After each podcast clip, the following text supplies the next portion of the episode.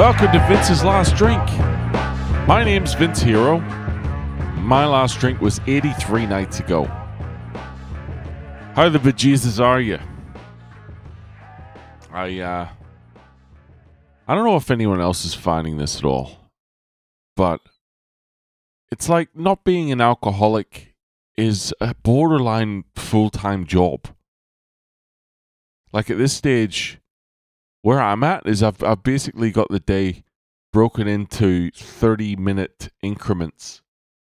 I have to like script everything and then just follow my own instructions like a robot. It seems to be like the only way I can avoid my brain just consuming itself because that's what happens. And when that starts, you know, the fucking bats start circling in the sky and, you know, your boy starts thinking some devious thoughts.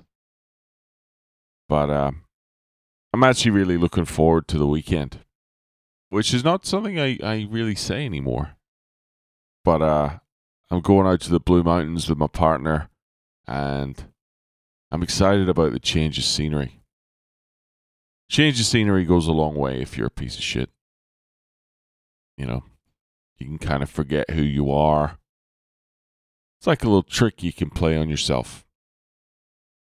That's why I think most people get addicted to travel. I used to see it all the time when I was a tour guide back in Ireland. These kind of perpetual nomad types. I don't know, I was never impressed.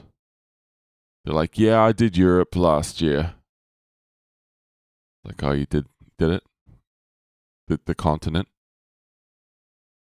Thousands of years of human history, 200 languages, all done.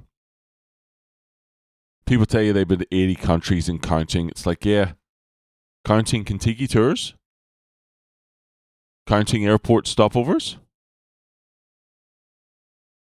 And even the people who have legitimately been to 80 countries, I'm still, I'm not that impressed. It's like, what, what kicked that off? What are you running from? Why the itchy feet? Trouble fitting in? You think your travel stories are going to make you more likable? You think people are going to want to hear your travel stories? You think when you come home and you can't start speaking without saying, when I was in Burma, after a while, they're not trying not to roll their eyes and do the jerk off motion? Because they know the clock's ticking. They know. They know it's only a matter of time before you start feeling like the real you again. And you have to fuck off somewhere else to avoid it. You keep running from your identity and running from your community. And then what happens? The next thing, you're 50 and you got some stories but nobody wants to hear them. Nobody knows where you've been. There's been no witnesses, and nobody cares. So, yeah, I'm looking forward to going to the Blue Mountains. and, uh, you know, forgetting who the fuck I am for a few days. It's going to be good. I'll probably have to take the mobile setup, so be prepared for some shitty audio. You don't care. You're the most accepting group of people I ever met. Speaking of meeting people, if you want to send me an email, you can do that at Vince's Last Drink at gmail.com.